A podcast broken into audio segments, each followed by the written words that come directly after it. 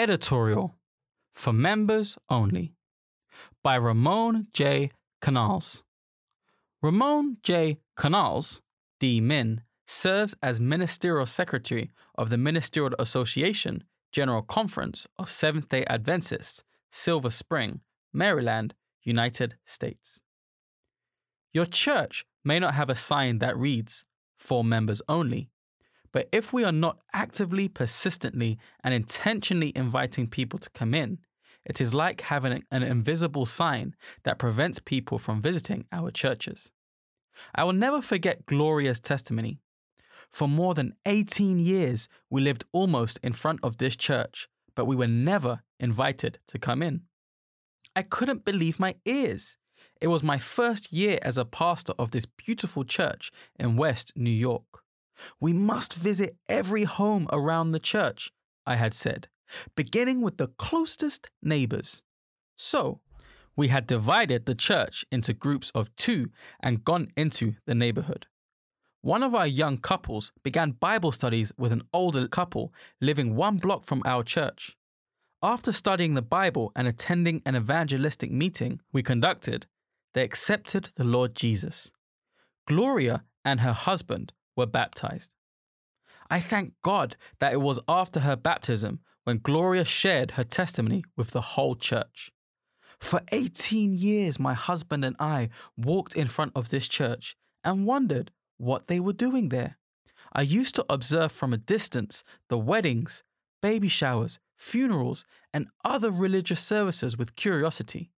Sometimes I was tempted to go in, but I thought this was a private church for members only.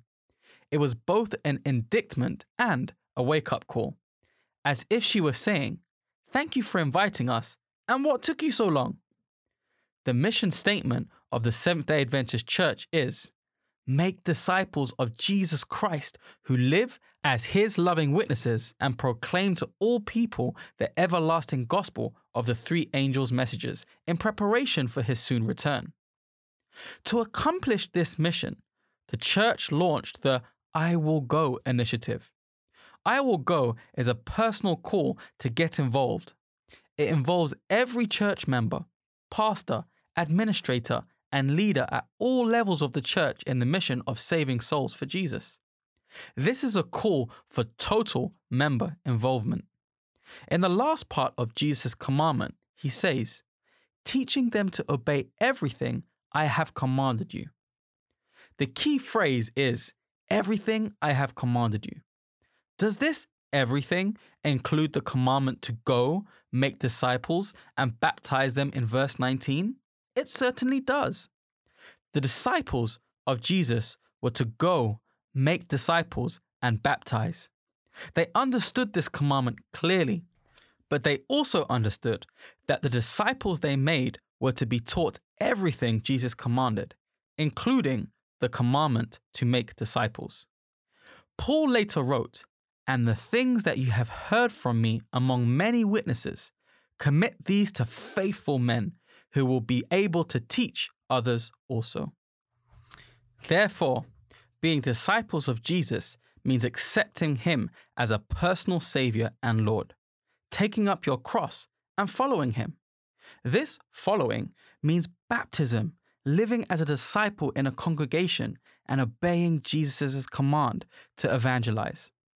Like Gloria, many await an invitation to come into the church and, more importantly, to become full disciples of Jesus. People are willing to listen if we are eager to talk.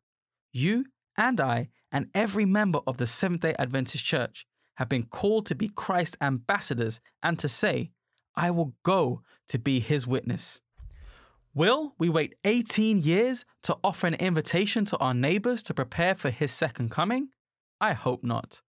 For a hundred years, the Ministerial Association has faithfully and forcefully preached that Jesus is coming soon. We need to practically provide opportunities for people to connect with Jesus continually so we can prayerfully demonstrate that we are not a private club for members only. For bibliographical and biblical references on this article and for much more content for pastors and church leaders, please visit ministrymagazine.org.